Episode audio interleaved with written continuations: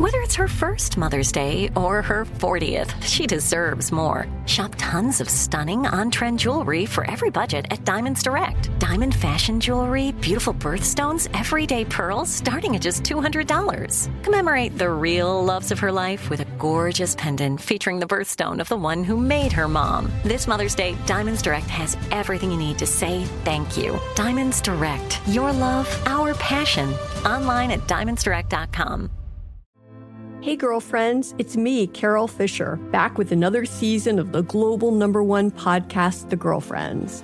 Last time, we investigated the murder of Gail Katz. This time, we're uncovering the identity of the woman who was buried in Gail's grave for a decade before she disappeared. Join me and the rest of the club as we tell her story. Listen to season two of The Girlfriends, Our Lost Sister on the iHeartRadio app, Apple Podcasts, or wherever you get your podcasts. Hey guys, this is Paris Hilton. Trapped in Treatment is back, and this season we're taking on WASP, the Worldwide Association of Specialty Programs and Schools. They held us in dog cages, they starved us, they beat us. Was trying to brand us. So we were going to become the McDonald's of kid treatment. Join my host as they unravel the story of the largest and most shocking organization in the history of the troubled teen industry. Listen to season two of Trapped in Treatment on the iHeartRadio app, Apple Podcasts, or wherever you get your podcasts. Murder Homes is a production of iHeart Podcasts. I think a stigmatized home has to do with energy. If a murderer has lived in your current home, is his energy still there? That voice you just heard was Cindy Hagley. She's a real estate agent in Northern California that specializes in stigmatized properties. According to the National Association of Realtors, these are properties that are, quote, psychologically impacted by an event which occurred or was suspected to have occurred on the property, end quote. At the top of this list would be a home where a murder occurred. We'll be talking to Cindy more in a few minutes, but first I want to explain how I got interested in murder homes and stigmatized properties. It all started when I temporarily moved in with my soon to be ex girlfriend Leonia, New Jersey. We stayed in a ranch style home her mother owned. Leonia is a bedroom community, suburban, about a 15 minute drive from the George Washington Bridge and New York City. I'd spend my week in Brooklyn and drive out to Leonia on the weekends. This was early January. There were patches of snow on the suburban lawns out there. Her home was located near the end of a dead end street. Beyond that, a high fence, a 24 hour shell station, the distant white noise of traffic on North Bergen Boulevard. Bored, I type in Leonia and see what came up on Google. I had discovered that a body had been found in Overpeck Park the year before. A robbery had happened a few streets away, but one of those nights I found myself Googling more and an older crime popped up. It turned out that on one freezing winter day, in January 1975, Leonia had been infamous. Just before noon on January 8, 1975, a father and son, pretending to be insurance salesmen, had knocked on the door of 124 Glenwood Avenue. As soon as it was opened, they burst in and held eight people hostage. When they finally left later that afternoon, a young nurse named Maria Fasching would be dead, and Leonia, a community where everyone kept their doors unlocked, would never be the same. But reading about a crime is one thing, seeing the house where it took place is another. This is Murder Homes. I'm Matt Marinovich.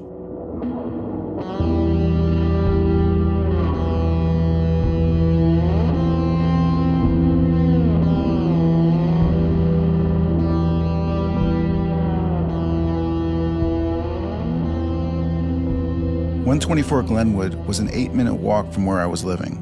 Being curious, I walked over there with Ray, who turned out to be the perfect partner. I felt I looked a lot less suspicious with the dog as I stopped and stared at the home. 124 Glenwood is a two story, four bedroom home with a stucco exterior, a detached garage sandwiched between two other homes. There's a large tree in the front yard that leans toward the shingled roof. In black and white photographs taken after the murder, that same tree is there. The home looks exactly the same. There's something you sense in the air when you walk by a murder home. Like Cindy Hagley said, it's a kind of energy. I don't believe in ghosts, so it's not that. But I feel like there's this pull that the home can't shake what happened so long ago. No matter how much carpet has been ripped up and laid down, no matter how many fresh coats of paint have been slapped on, the history is still there. This gaping hole. The home is a survivor of the crime just as much as anyone else, and it wants to tell its story to anyone who will listen. My interest in 124 Glenwood and the dramatic events that happened there brought to mind other murder homes that I had read about over the years.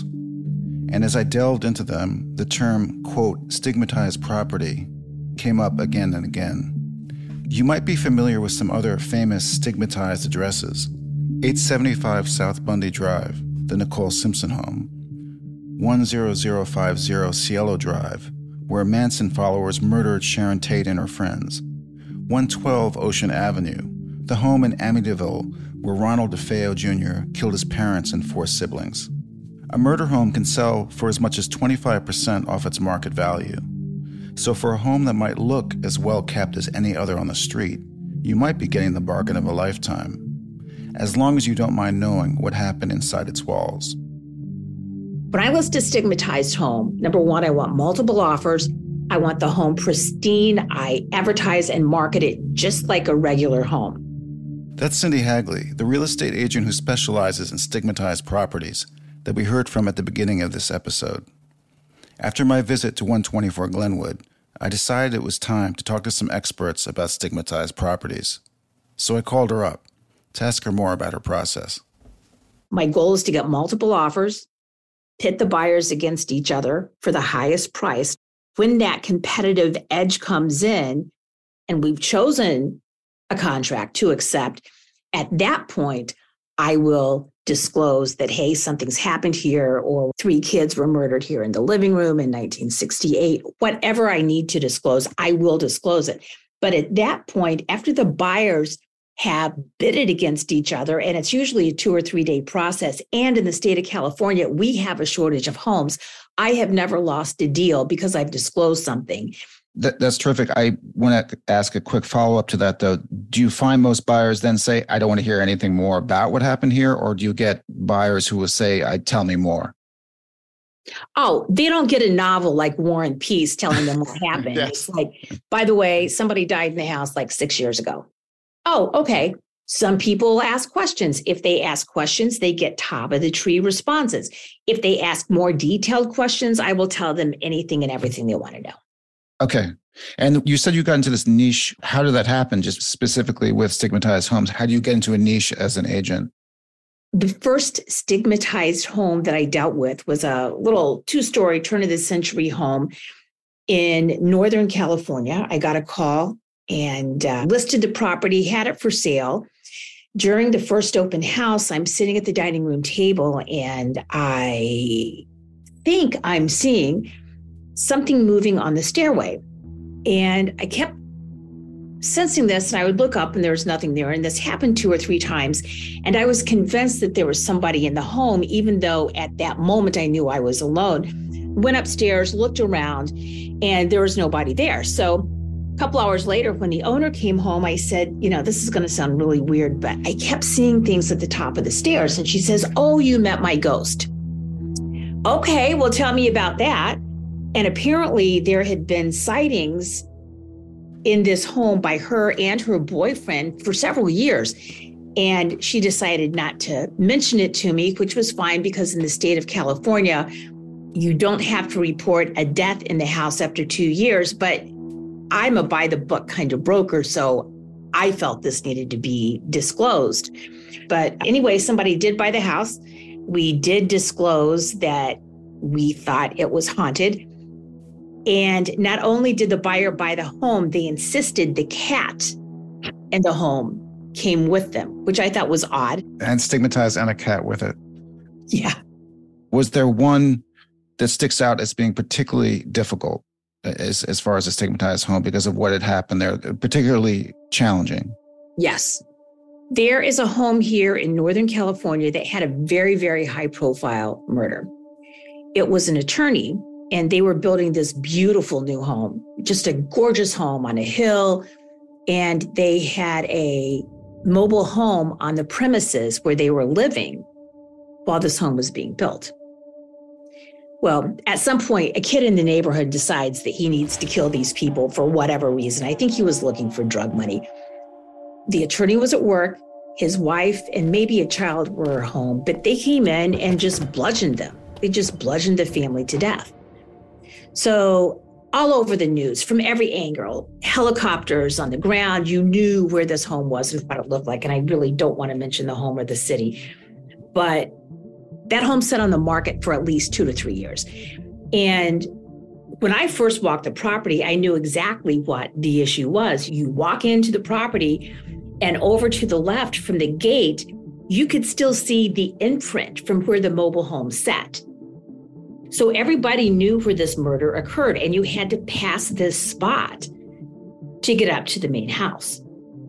So I only had one suggestion make that go away, replant, put in a fountain, put in flowers, do absolutely anything you need to do to not make it obvious that that's where the murder occurred. They did it. I think it took them a couple weeks to do the landscaping. It sold 60 days after that. That, that's fascinating, and that's that's the only time you've really staged uh, like a murder home specifically because of a portion of the home had been involved in this crime scene. Oh, I stage homes all the time. Like if I have somebody swinging from a chandelier in the dining room that dining room is going to be staged to the T. I want them to fall in love with that dining room and not imagine what happened there. Okay. Also, when a death occurs on the property, I'm not saying, oh, yeah, this occurred in the master bedroom or, you know, he hmm. stabbed himself with a corkscrew in the kitchen or dining room. I'm not saying that. I just say a death has occurred. But wherever that death has occurred, in case somebody asks or a neighbor comes through, I make sure that area is as warm and inviting as possible. Do you find people, buyers are coming to you eh, to buy stigmatized property? Do you have a buyer, for instance, who might say, I'm looking for a, a stigmatized property, a murder home? Anyone that comes to me specifically looking for a stigmatized home is batshit crazy. and I run. There are people out there that think they can buy homes, stigmatized homes, decrepit homes, whatever, for pennies on the dollar. But in today's reality, you can't do that. My homes always sell above market because I'm a salesperson, not just a realtor. And you can't pick up a stigmatized home for pennies on the dollar. Every stigmatized home that I have sold has been at market value or greater so no the people that come looking for the haunted house or whatever i will not deal with. I'll give them to someone on my team to deal with a buyer's agent but those that i'm aware of have never turned into a transaction. We'll be back after a short break. Hey girlfriends it's me carol fisher. I'm so excited to tell you about the brand new series of the girlfriends in season one, we told you about the murder of Gail Katz at the hands of my ex boyfriend Bob. At one point, a woman's torso washed up on Staten Island and was misidentified as Gail. She spent nine years in Gail's grave, and then she just disappeared. It's almost like it's become this moral obligation to find her. And that's what we're going to do find this missing girlfriend and tell her story with the help of some of your favorite girlfriends from season one, like my producer Anna. Oh my God. My friend Dr. Mindy Shapiro. Hi, it's Dr. Shapiro, and I'd like to speak with the deputy medical examiner. And of course, Gail's sister, Elaine Katz. Having no closure, it kills you. Join us as we try to solve a 35 year old cold case. It's not going to be easy but it's going to be one hell of a ride. what? I can't believe this. Listen to season two of The Girlfriends, Our Lost Sister on the iHeartRadio app, Apple Podcasts, or wherever you get your podcasts. Hey guys, this is Paris Hilton. Trapped in Treatment is back, and this season we're taking on WASP. They held us in dog cages, they starved us, they beat us they burned us and subject us to really horrible, uh, cruel, and unusual punishment. After my personal experience at Provo Canyon School, I was shocked to learn that a man named Robert Lichfield a man who got his start at the school that I went to, would go on to create a multi million dollar empire. He was trying to brand us. So we were going to become the McDonald's of kid treatment. The Worldwide Association of Specialty Programs in Schools. They prey on you know, a parent's really natural and beautiful love for their children in a really, really, uh, unfortunately, effective way.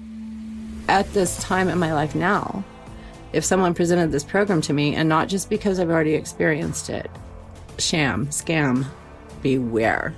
Listen to season two of Trapped in Treatment on the iHeartRadio app, Apple Podcasts, or wherever you get your podcasts.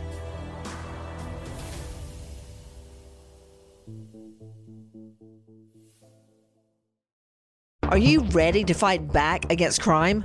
Hi, guys. Nancy Grace here, host of podcast Crime Stories with Nancy Grace. I've dedicated my life to fighting crime and helping crime victims. For a decade, I prosecuted violent felonies, personally investigating, prosecuting, and covering literally thousands of cases. It's so easy to think it will never happen to me or my family, but that is simply not true. Every day on Crime Stories with Nancy Grace, we shine a light on unsolved homicides, heat up cold cases, and help find missing people, especially children. We speak with family members, investigators, CSI, reporters, and experts in every field. Every day is a mission. Every day is a chance to stop crime and keep one more person safe. Listen to Crime Stories with Nancy Grace on the iHeartRadio app Apple Podcasts, or wherever you get your podcast. We're back with Murder Homes. After my conversation with Cindy, my head was spinning. I wondered if the current occupants of the house in Leonia even knew of the murder that had happened there. Did the real estate broker disclose it to the buyers? Did they have to? I also wondered about my own home, or any home. More sleuthing on Google led me to the website Died in Home. For a fee, the website will find out if a death occurred in your home. And once you have that name, you can find out if it was a natural death or something more sinister. I reached out to the man behind the website, Roy Condrey. I wanted to find out more about his story and the people who use his website. He told me that he started the website after he discovered his own home was stigmatized. I had a couple of rental properties and I was managing it myself. And uh, so I knew the tenants, and she texted me in the middle of the night, and she said, "Did you, did you know your house is haunted?" So I just replied back, and I was like, "Whoa, okay." I said, "Well, what do you mean? Tell me more." And she never replied back. But the next day, I thought about it, and I got online, and I was looking for like a Carfax for homes. So I couldn't find any tool that would tell you if your house is haunted, but I saw you know, results in my Google search saying, How do I find out if my house is haunted? How do I find out if someone's died in my house? And, and then I did find where realtors were giving advice how to do it. And they're saying, you know, ask your realtor, ask the neighbors, go check, you know, public records, so forth. So that's easier said than done because when you go look, you're typically finding the owner of the house, uh, not really finding the roommates necessarily or the, the kids or whoever that's lived in that house and maybe they've passed away in that house. So it's really time consuming. But I did go down the path and I didn't find anything in that house, but I found out my other rental property that two people died there. So it just shocked me. Like, well, everybody feels differently about a death in a home. And so me, I may be a little more skittish than the normal person, mm-hmm. but I can live with peaceful death in the home I could live with that. But my wife, on the other hand, she doesn't want any death in the home. And then you've got just different levels of that. It can be just tragic, horrifying events. I definitely don't want to be in there, and I know a lot of people that don't. So I just feel like this information needed to be disclosed to home buyers, but I found out that it doesn't have to in most states. Mm-hmm. There's a lot of states that have laws. I'm in South Carolina. It has a law, but it's not worth the ink. And it says if the buyer asks the seller and the seller knows, then they should disclose the information. And that goes for the realtor also. They should disclose the information, but there is no legal action can be held against them for not. I asked Roy if there were any homicides like the one in Leonia that he had come across on his website. At the time, 2013, there was a house in Burton, Pennsylvania. And what happened is this lady, her and her husband and children lived in California. She's from Pennsylvania, but they lived in California. Her husband passed away, and she decided to move back home with her kids. And they bought a home, really nice home in a cul-de-sac for like $650,000 or something like that. They moved in, and it, within like two months, she was claiming in that time frame she was witnessing, you know, paranormal experiences, what have you. But then, like two months later, her kids are told that there was a murder suicide in that house, like a year earlier, and that information wasn't disclosed to her, and she wasn't comfortable with it. But what happened is the the murder suicide happened. They tried to sell it. I guess too many people were aware of it, and no one bought it. And then some investors bought it, and they asked, they, they were aware and they asked, do we have to disclose this? And the realtor said no. And so they bought it for a discount and they flipped it to her and didn't disclose it, but they sold it to her for the price of a normal home that a murder didn't happen in. And so she wasn't comfortable. She took them to court. And in, in the end, it went to New York's Supreme Court. And uh, the judge, he said something like, I, I understand you lost like 150000 in equity, equity, but there's uh, no law disclosing that they had to stating that they had to disclose that information to you. So she was stuck in her home. Roy told me that he sometimes gets emails from people upset about the information in their report. You know, it's more it's kind of private to them. Maybe it just happened recently, or I don't I don't know. But on the opposite side of that, we have people sending us death, death certificates of their family and, and asking us to put their home in the database. I'm presuming they've moved out of the property, but uh, we have people informing us, and we want to verify the data especially when people give it to us. So I asked for some kind of death certificate or news story or something like that. Roy, I was going to ask you uh, are buyers using your website to get deals on stigmatized property? Yes, and I have some examples of that. So our, our theory is this. So when you first present this to people, it's not something you always think about, especially when you're talking about real estate. You're the realtor, the seller, as you know, you're cleaning your house up, you're staging it, you're making it look nice and new and, and staying positive, and, and the buyer, they're excited because they're about to get a new house. So it's a positive thing. And you don't typically ever think about has someone died in this house, unless it looks scary. You know, maybe it's an old Victorian house and you're not used to buying those or something. I don't know. So people, they don't think about it. But I know that people have different thoughts of what bothers them. I'm not trying to say that a death in the house bothers everybody. So, so there's people that don't think they believe or think they care, but uh, I, I, believe a lot more more do.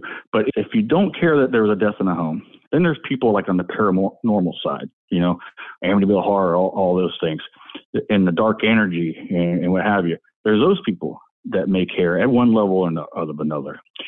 If you don't care about any of that, these stigmatized properties have proven to be devalued. You know, Realtor.com, like 2021, said you can uh, expect to pay 10 to 25 percent less of regular price. Some homes sell for more, but I think that's all about location and uh, demand. You know, if like you're in New York City, and I mm-hmm. believe there's a shortage there, people can look past it. But if you're out in where I live and you have two homes and they're identical, and one had a, a murder suicide in it, and you knew about it, and you had the other one that was fine. I believe most people are not going to live in a murder suicide one.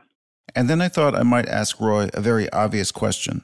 You know, I guess it might be darkly funny for the show to to find out if I'm living in a murder home. You know, so mm-hmm. I can mm-hmm. give you I can give you my address if you want. Okay, go ahead. We'll be back after a short break. Hey, girlfriends, it's me, Carol Fisher. I'm so excited to tell you about the brand new series of The Girlfriends. In season one, we told you about the murder of Gail Katz at the hands of my ex boyfriend Bob. At one point, a woman's torso washed up on Staten Island and was misidentified as Gail. She spent nine years in Gail's grave, and then she just disappeared. It's almost like it's become this moral obligation to find her. And that's what we're going to do find this missing girlfriend and tell her story. With the help of some of your favorite girlfriends from season one, like my producer Anna. Oh my God. My friend Dr. Mindy Shapiro. Hi, it's Dr. Shapiro, and I'd like to speak with the deputy medical examiner. And of course, Gail's sister, Elaine Katz. Having no closure, it kills you. Join us as we try to solve a 35 year old cold case. It's not going to be easy, but it's going to be one hell of a ride. what? I can't believe this. Listen to season two of The Girlfriends, Our Lost Sister on the iHeartRadio app, Apple Podcasts, or wherever you get your podcasts. Hey guys, this is Paris Hilton. Trapped in Treatment is back, and this season we're taking on WASP. They held us in dog cages, they starved us, they beat us, they burned us, and subject us to really horrible uh, cruel and unusual punishment. After my personal experience at Provo Canyon School, I was shocked to learn that a man named Robert Lichfield, a man who got his start at the school that I went to, would go on to create a multi million dollar empire. He was trying to brand us. So we were going to become the McDonald's of kid treatment. The Worldwide Association of Specialty Programs in Schools. They prey on you know, a parent's really natural and beautiful love for their children in a really, really, uh, unfortunately, effective way. At this time in my life now, if someone presented this program to me, and not just because I've already experienced it, sham, scam, beware. Listen to season two of Trapped in Treatment on the iHeartRadio app, Apple Podcasts, or wherever you get your podcasts.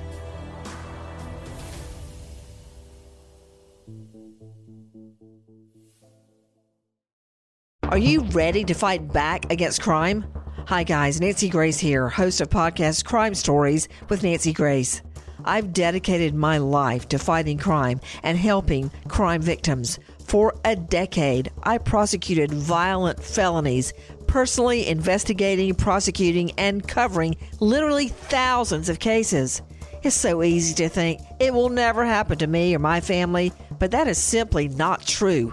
Every day on Crime Stories with Nancy Grace, we shine a light on unsolved homicides, heat up cold cases, and help find missing people, especially children. We speak with family members, investigators, CSI, reporters, and experts in every field. Every day is a mission. Every day is a chance to stop crime and keep one more person safe. Listen to Crime Stories with Nancy Grace on the iHeartRadio app Apple Podcasts, or wherever you get your podcast. We're back with Murder Homes.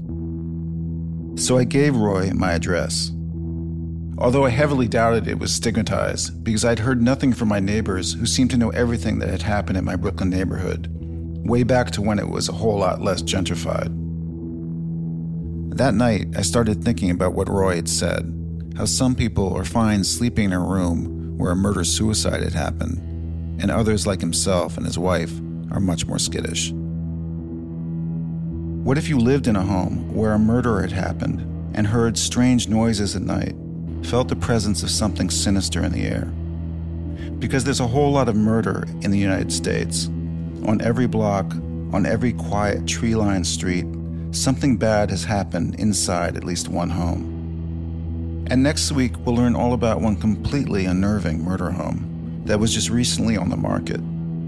Was the real estate agent honest about it? We'll find out. And there's one more thing. Roy Condrey sent the report on my home to one of my producers.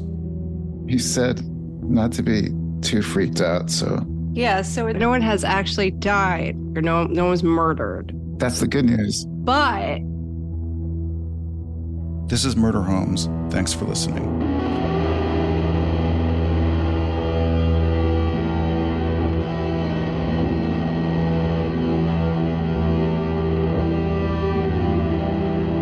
Murder Homes is a production of iHeart Podcasts. For more shows from iHeart Podcasts, visit the iHeart Radio app, Apple Podcasts, or wherever you listen to your favorite shows. Hey, girlfriends, it's me, Carol Fisher, back with another season of the global number one podcast, The Girlfriends. Last time, we investigated the murder of Gail Katz this time, we're uncovering the identity of the woman who was buried in Gail's grave for a decade before she disappeared. Join me and the rest of the club as we tell her story. Listen to season two of The Girlfriends, Our Lost Sister on the iHeartRadio app, Apple Podcasts, or wherever you get your podcasts. Hey guys, this is Paris Hilton. Trapped in Treatment is back, and this season we're taking on WASP, the Worldwide Association of Specialty Programs and Schools. They held us in dog cages. They starved us. They beat us. Was trying to brand us. So we were going to become the McDonald's of kid treatment. Join my host as they unravel the story of the largest and most shocking organization in the history of the troubled teen industry. Listen to season two of Trapped in Treatment on the iHeartRadio app, Apple Podcasts, or wherever you get your podcasts.